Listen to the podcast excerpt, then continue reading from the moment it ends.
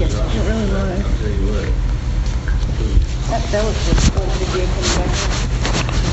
Yeah. All right, so Acts 28, we're going to do the last part of the last chapter. We're going to start in probably verse 16. And I think we ended at 15. And this uh, verse 16 is going to start where Paul is in Rome. He has come full circle, really. He's finally here. At the very beginning, we started Acts, man, uh, had to been at least a year ago. Uh, but when we started in the very first chapter, it said that uh, Jesus told his disciples uh, that you will be witnesses in Jerusalem and Judea, Samaria, and the utter ends of the earth. And we've seen basically them walk through that entire process. They were, we saw the first.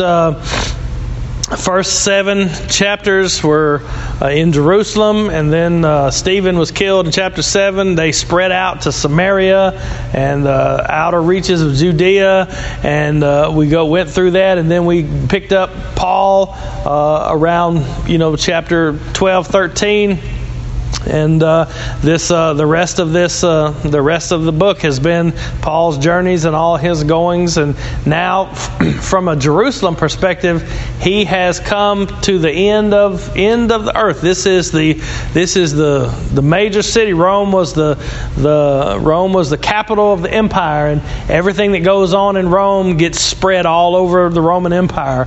Uh, you probably heard the saying all roads lead to Rome uh, because the Roman roads spread out through all the empire, and there was trade, and people traveled, and and so anything going on in uh, anything going on in in Rome would uh, would spread out and reach the entire Roman world. So he's come full circle.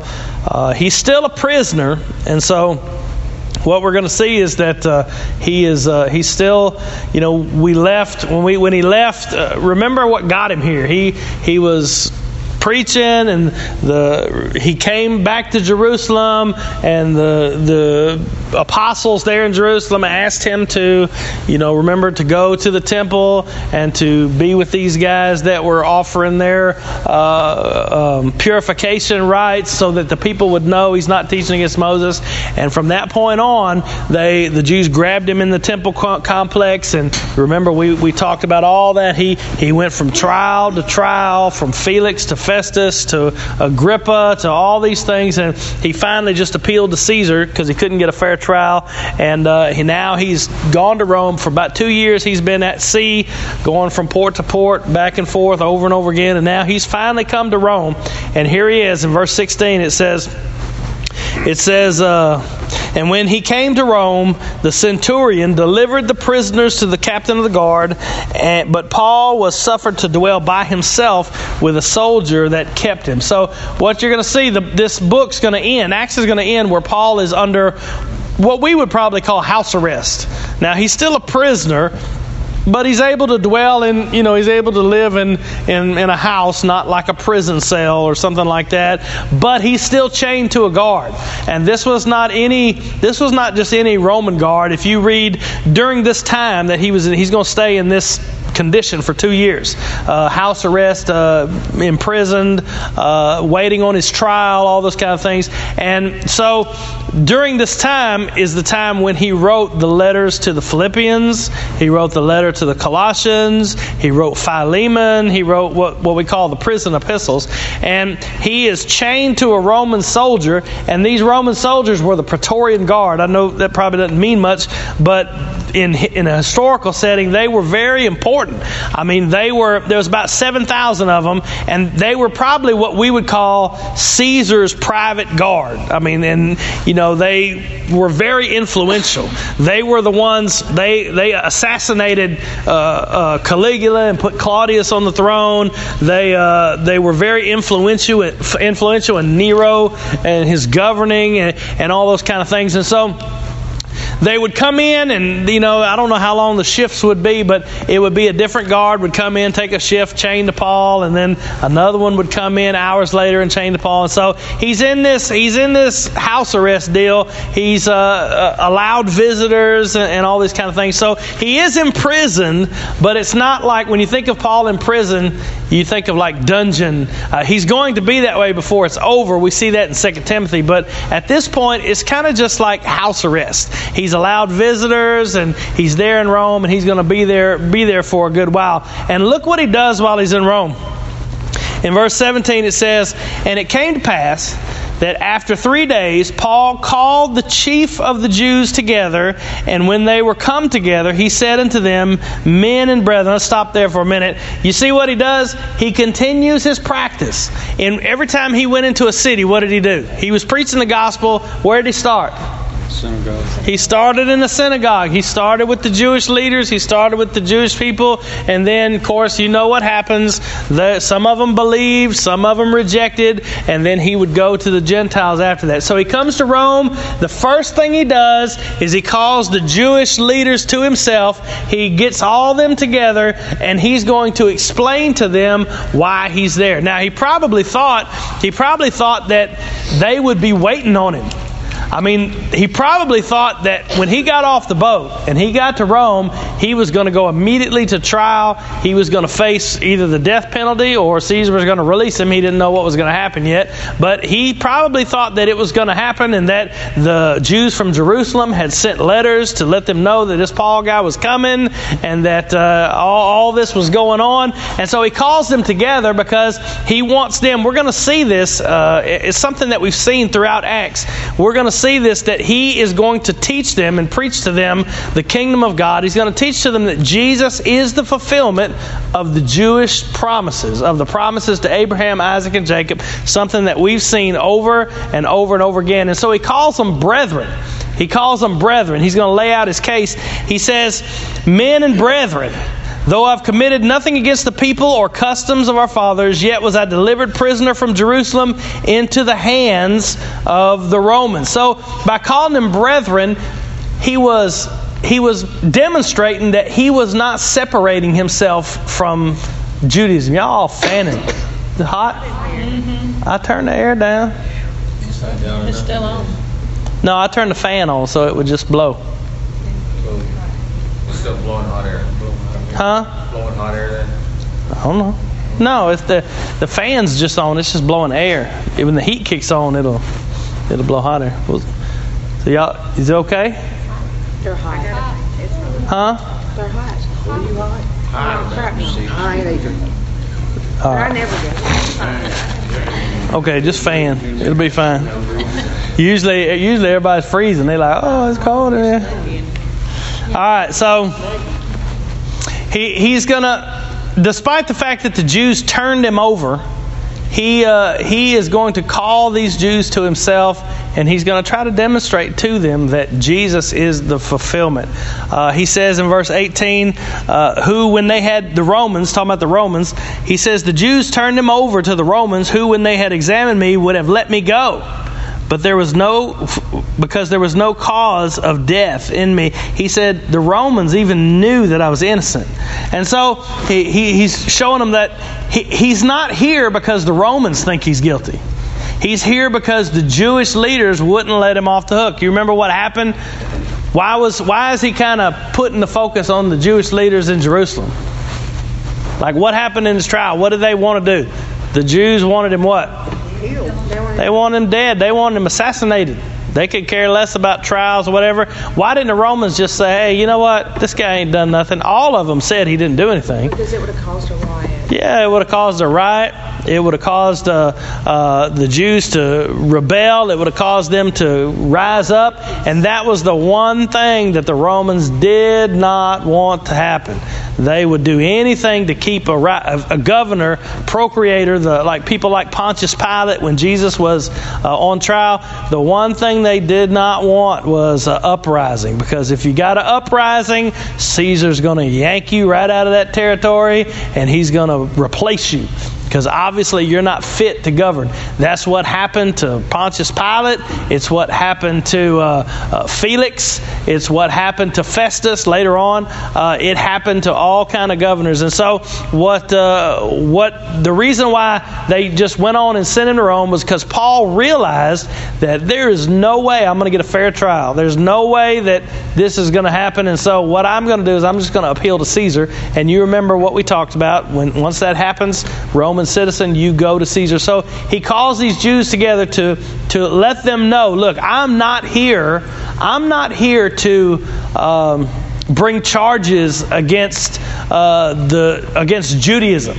I'm here to proclaim the fulfillment of Judaism. I'm here to proclaim the fulfillment of, uh, of the Old Testament. And we're going to see that he's going to get the same reaction right here in the last chapter of this book. He's going to get the same reaction from them that we've seen all along through the whole book of Acts. Uh, they're pretty much going to tell him, yeah, we don't think so. We don't think that that's, we don't think that's right. He said, he says, I'm not here because the Romans think I'm guilty. And so I would be thinking, well, wait a minute. You're here because you appealed to Caesar. I mean, the, the reason you're here is because you, you said, I'm going to go to Caesar. And so in verse 19, he says, when he's explaining himself, but when the Jews spoke against it, spoke against him being released, I was constrained to appeal to Caesar, not that I had ought to accuse my nation of. He said, I, I didn't do it to accuse the Jewish nation of anything. He says, For this call, cause, therefore, I have called for you to see you and to speak with you, because he says that for the hope of Israel I am bound with this chain. What does that mean? The hope of Israel. Jesus. Yeah, it's Jesus. He's saying, he's connecting. Now, this is the last time we're going to talk in Acts, so y'all really need to get this. This is kind of the theme of the book right here, as we've seen it over and over again. He is connecting. The hope of Israel was a term that they used uh, for the promises, for what God has promised that he's going to bring to his people. In the very beginning of Luke's gospel, you see, I mean, the very beginning, you see the baby Jesus being brought to the temple by Mary and Joseph. There's a man named Simeon that comes and he recognizes that this is the Messiah, and he, you know, he he does this song to the Messiah, and he said, "I can now die in peace." I don't know if y'all know the story, but it's in Luke uh, where Simeon says, "I can now die in peace because mine eyes have seen the consolation of Israel." It's the hope of Israel, and so what he's doing is uh, Luke is connecting the very beginning of Luke, where Simeon says, "This is the consolation of Israel." Paul at the end of Acts, Luke wrote both Luke and Acts. At the end of Acts, he's saying, Look, I am here to present to you, to declare to you the hope of Israel. So, this idea. He's going to talk about the kingdom of God too, as well. This idea that there is a. Um,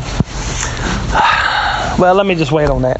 Uh, so he said the point here is not to accuse Judaism, it's not to accuse the nation of Israel, it's to demonstrate the fulfillment of the promises to Israel. The literal promises to the literal nation of Israel are fulfilled by a literal Israelite, and his name is Jesus Christ. He is the literal fulfillment of the promise to Abraham, to Isaac, to Jacob, to all those. We're going to start Genesis next, and what I'm going to do is you've probably read Genesis many times, gone through it before maybe, but we're going to go through it a little differently because I'm going to show you how it relates to the gospel and to Jesus Christ and the promises of God. And we're going to see that it's Jesus from the very, very first, second, third chapters of Genesis all the way to the end, how it relates to who, what God has done for us in Christ. They're not two separate stories. Don't ever think that that the Old Testament is one story and then it ends, it cuts off, and now we got this new thing going on. It is a new thing, but it's one big story. We're going to see it as we go through Genesis. God promised that I'm going to bring forth a Messiah in Genesis chapter 3, right after the fall happened, and the whole progression of the Bible. It's not some disjointed book of different books. It's one big long story about the redemption of mankind and about the Messiah that he brought forth to bring salvation. And that's what Paul is preaching here. He's preaching that to these Jews. He says, he says, uh, I'm here for the hope of Israel. The reason I'm bound this chain is because I'm preaching about the hope of Israel. And they said unto him in verse 21, they said something amazing. They said, We neither received letters out of, Jude, out of Judean concerning thee, neither any of the brethren that came showed or spoke any harm of thee. Now you can imagine Paul, he's like, They didn't tell you about me? Right. I mean, I figured they would have at least. So, what we see is Paul's probably thinking, this is just me thinking out loud, but Paul's probably thinking, okay, I'm going to get off the boat.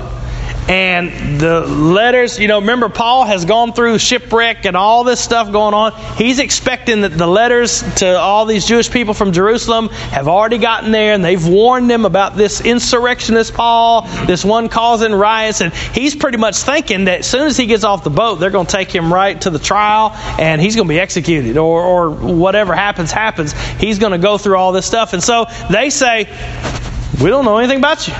We don't know anything about what happened. They are going to know about Christianity. We're going to see that in a minute. But they didn't know anything. And so Paul's probably thinking, look, I'm going to go and I'm going to call all these Jewish leaders to myself. Uh, he's in this house arrest. And I'm going to explain to them the gospel. I'm going to explain to them how Jesus is the fulfillment of Abraham, Isaac, Jacob. He's the fulfillment of all the things that we've seen, that we've been promised in the scriptures, and all those things. I'm going to preach all this to them so let them know that I'm not here condemning Israel. I'm not here condemning the nation. I'm here preaching the fulfillment of the nation. God has been faithful to His promise, and He's expecting that when they, when they, uh, you know, when they come, they're already going to be uh, maligned against Him because they've been warned about what's going to happen and about who He is and all those things. And they say, "Well, we haven't heard anything," and so all of a sudden it's like.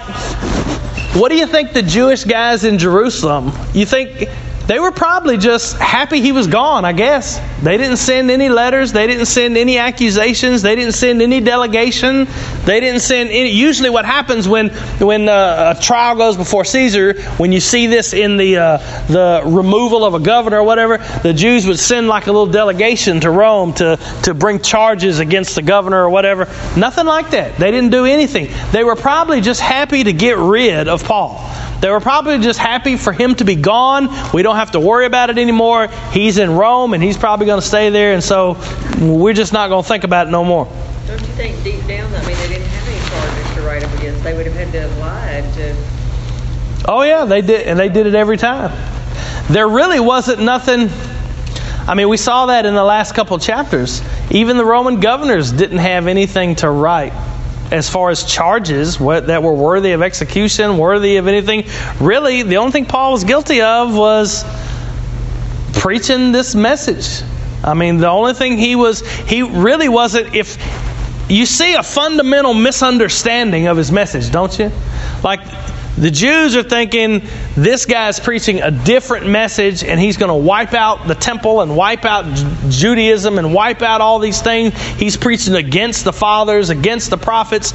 And Paul is telling them, No, I'm not. I'm preaching the fulfillment of these things. I'm preaching that this is what the prophets pointed to was Jesus. This is what the temple pointed to. This is what the sacrifices pointed to. He's preaching the fulfillment. And there's like a fundamental disconnect between what they hear and what he's saying. I mean, it's almost like they cannot get it in their head that he is not against Moses and Abraham and all those. He's not preaching a different religion than what they espouse. He's preaching the fulfillment of all those promises. You think there's a disconnect today in the way that we preach the gospel and the way people perceive the gospel? Absolutely. Give me like example. I mean, there's lots and lots of examples. I'm not looking for one in particular, but huh? Saved, always saved. Explain. Some people take that as once they're saved, they can still go do whatever they want to. Yeah, yeah. If you believe and preach as the Bible teaches that a believer is eternally secure in his salvation because Christ's work on the cross will never fail, people hear that and they say, "Well, you just believe you can go sex, drugs, and rock and roll, and you're still good." That's not what that's not what that means. That's not what uh, salvation is. There's a disconnect. Uh, people They Baptism forget the other piece of that that says that when you are you're indwelt with the Holy Spirit and you're given a new heart, new desires, desires to please Christ, and the worldly Yeah. things aren't to please, so they they leave part of the gospel out. absolutely. That baptism saves you. A lot of people think that you have to be baptized in order to go to heaven. Mm-hmm. That's true. A lot of people do. Works righteousness. Mm-hmm. Works righteousness. That you could probably move that to when when you're thinking of a disconnect. You know, you ever had you ever had your like someone in your family that you're worried about. You know, it's hard here because pretty much everybody's been exposed to Jesus in some way, shape, or form, even if it's just the word Jesus or the you know the idea of Christ down a cross. And you got family that you're worried about, and you're trying to help, and you're just worried, and you, you're not you're not condemning them or anything like that, but you just say, look, you know, you see this in their life, and you say, I'm worried about this, and the immediate reaction is, oh, well, you just think you're perfect then. See, it's a disconnect.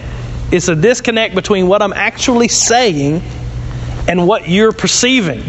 There's a disconnect. You know, you uh, you could see it when when they interview Christians on TV. You know, and the Christians saying, you know, we we believe that Jesus is the only way to heaven, and all of a sudden that translates into uh, nobody nobody can go to heaven unless they agree with you.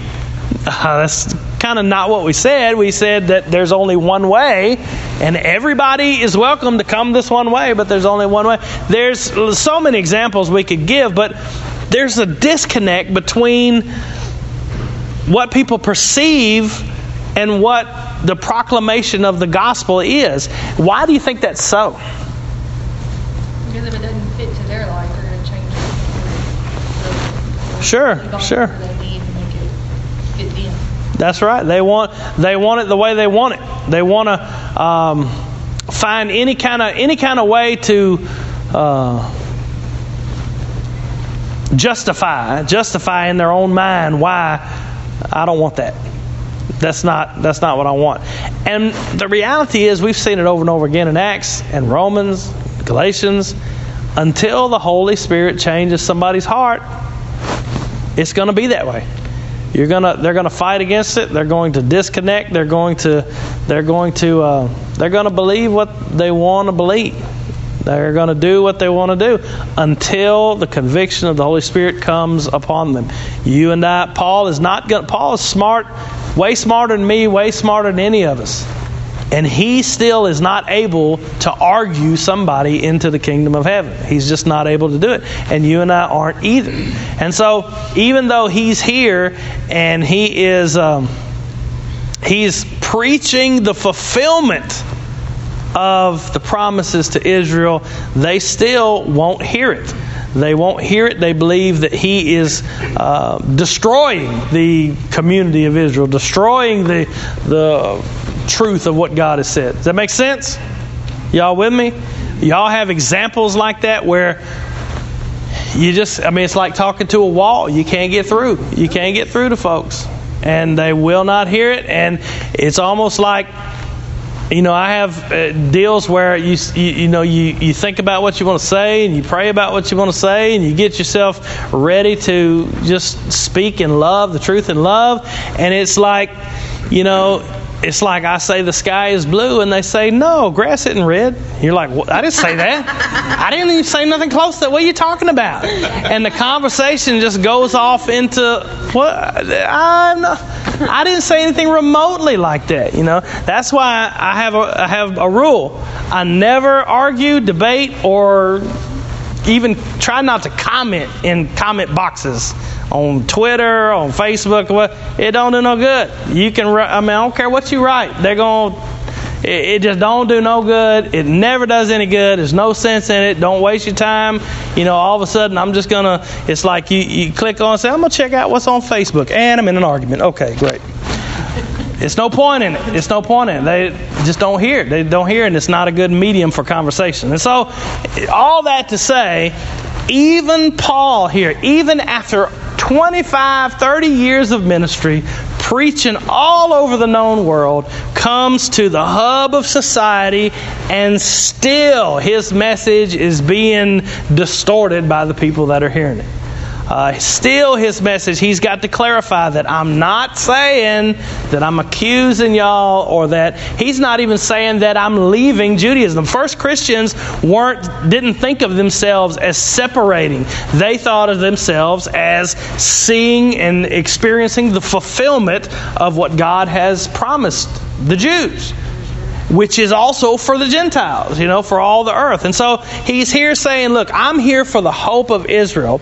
And they they said unto him, We don't know why you're here. We don't know anything about you. But in verse 22, they says, We desire to hear of thee what thou thinkest. For as concerning this sect, he's talking about Christianity, we know that everywhere it is spoken against. They knew about Christianity in Rome. Of course, you've already seen that there's Christians in Rome. Before Paul ever got there, he wrote to the Roman church. As Paul, last week we saw Paul coming toward the city, and the church came out to meet him.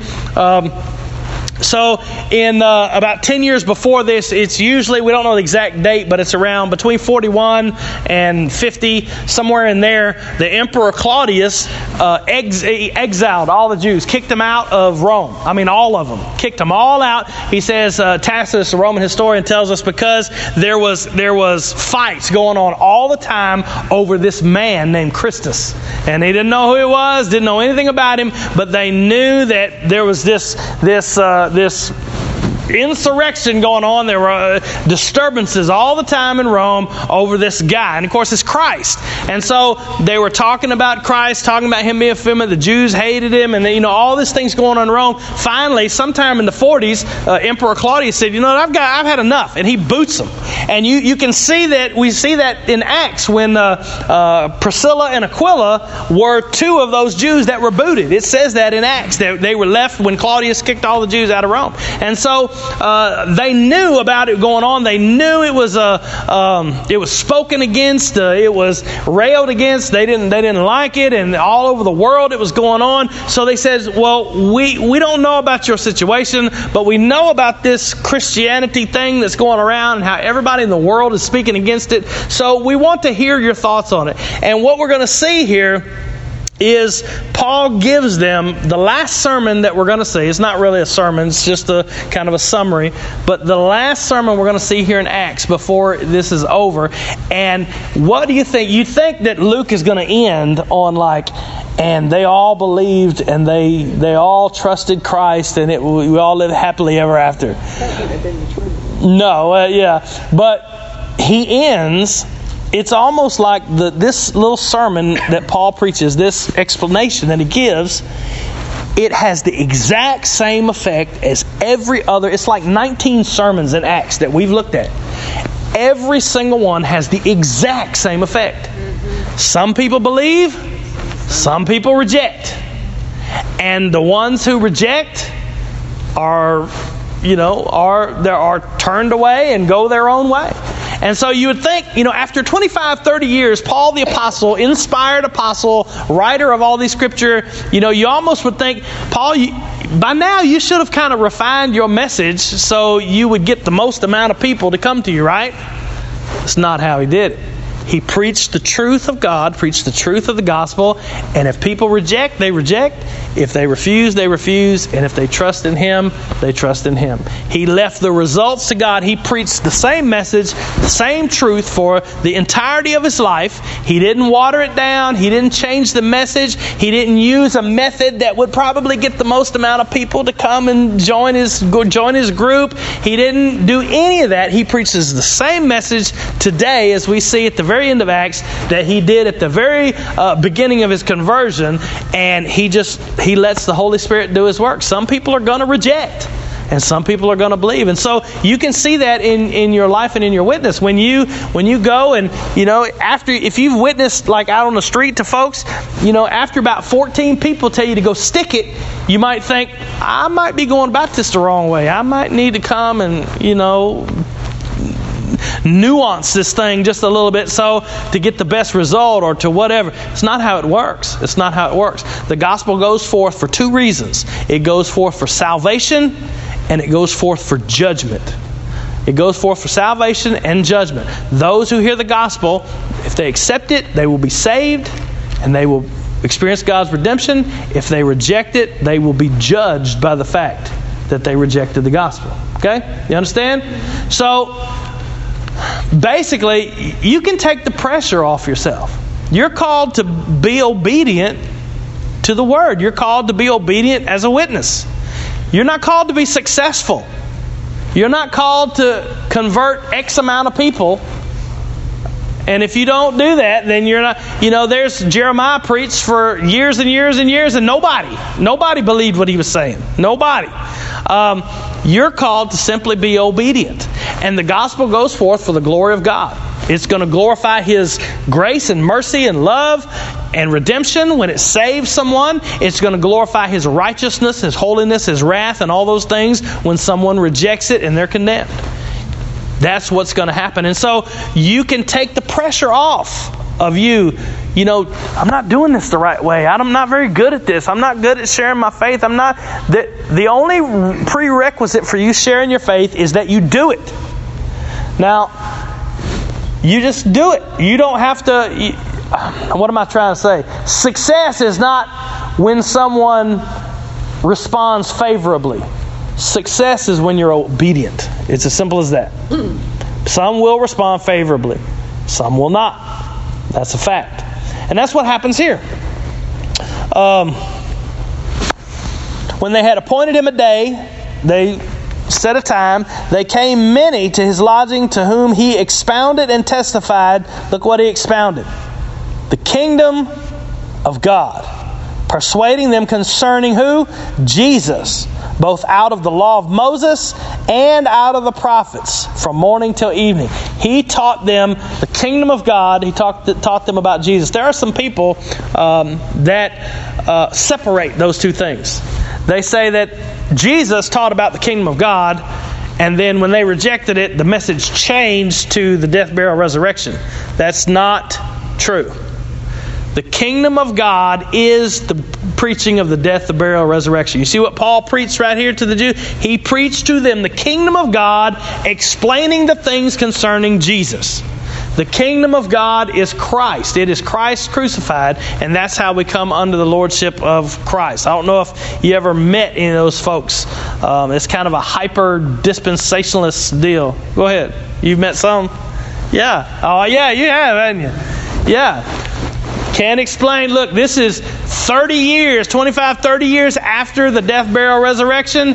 Paul is preaching the kingdom of God. The very first thing you see in G, of Jesus in Mark, he says, And he came saying, Repent, for the kingdom of God is at hand. And here at the very end, the last chapter of the book of Acts, Paul is preaching the kingdom of God to these Jews, explaining to them the death, burial, resurrection of Jesus Christ, explaining to them who Jesus, and he's expounding it to them from the law of Moses and from the prophets. He's explaining it to them from the Old Testament. So when we read the Old Testament, a lot of times we people have this idea that you know the Old Testament is just kind of history. It's kind of storybooks that tell us about things that happen and all that real you know okay stuff. And now the New Testament is all about what we're supposed to be. No, no, no, no, no. The Old Testament, Moses, the books of Moses, the Pentateuch, the first five books of the Bible, the, the writings, the Psalms, Proverbs, Job, all those, the prophets, Isaiah, Haggai, Zephaniah, Zechariah, it's all about Jesus. It's all about Him. When, Mo, when Paul came and these Jewish guys came, he spent all day, every day, it says from morning to evening, all day, every day, expounding to them, teaching them the kingdom of God about Jesus, and he did it not just from his own experience, not just from his own mind. He did it from the scripture, Moses and the prophets. He explained to them over and over again Jesus through Moses and the prophets. And that's one of the things when we start Genesis, we may start it next week, we may not, because I, there's something else that I, I, I kind of need to do. Um, but when we start going through Genesis, we're going to focus on what Genesis teaches us, not just about, hey, it's the beginning of the world, it's Abraham and Isaac, Jacob, what it teaches us about Jesus and the gospel, because that's what it points toward. And so that's what Paul's doing. Um, same thing happens, always happens. And some believe the things that were spoken, and some believe not. It always happens that way. It's a fact. It says, And when they agreed not among themselves, they probably arguing among themselves about what Paul says, they departed. And after that, Paul had spoken, had spoken one word. This is what Paul says. He says, Well spake the Holy Spirit by uh, Isaiah, Isaiah, the prophet of our fathers.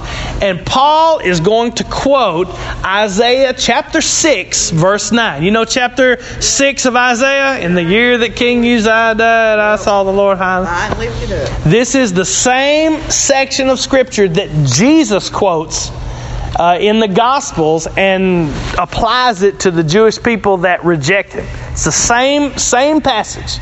He's going to say the same thing. Paul's going to quote this uh, quote this scripture the same way that Jesus himself did in the Gospel. He says, "For the heart of this people is waxed gross, and their ears are dull of hearing, and their eyes have they closed, lest they should see with their eyes, hear with their ears, understand with their heart, and should be converted, and I should heal them." He says, Isaiah spoke well of you in Isaiah chapter 6 when he said, You, you see, but you don't see. You hear, but you won't hear. And he says, If you would, I would convert you. He says, But you refuse. The same thing Jesus said about these Jews, the exact same thing. And what it tells us in this, this, same, this same thing that he tells us is you just, you cannot, you cannot talk somebody into the kingdom of God. You cannot do it.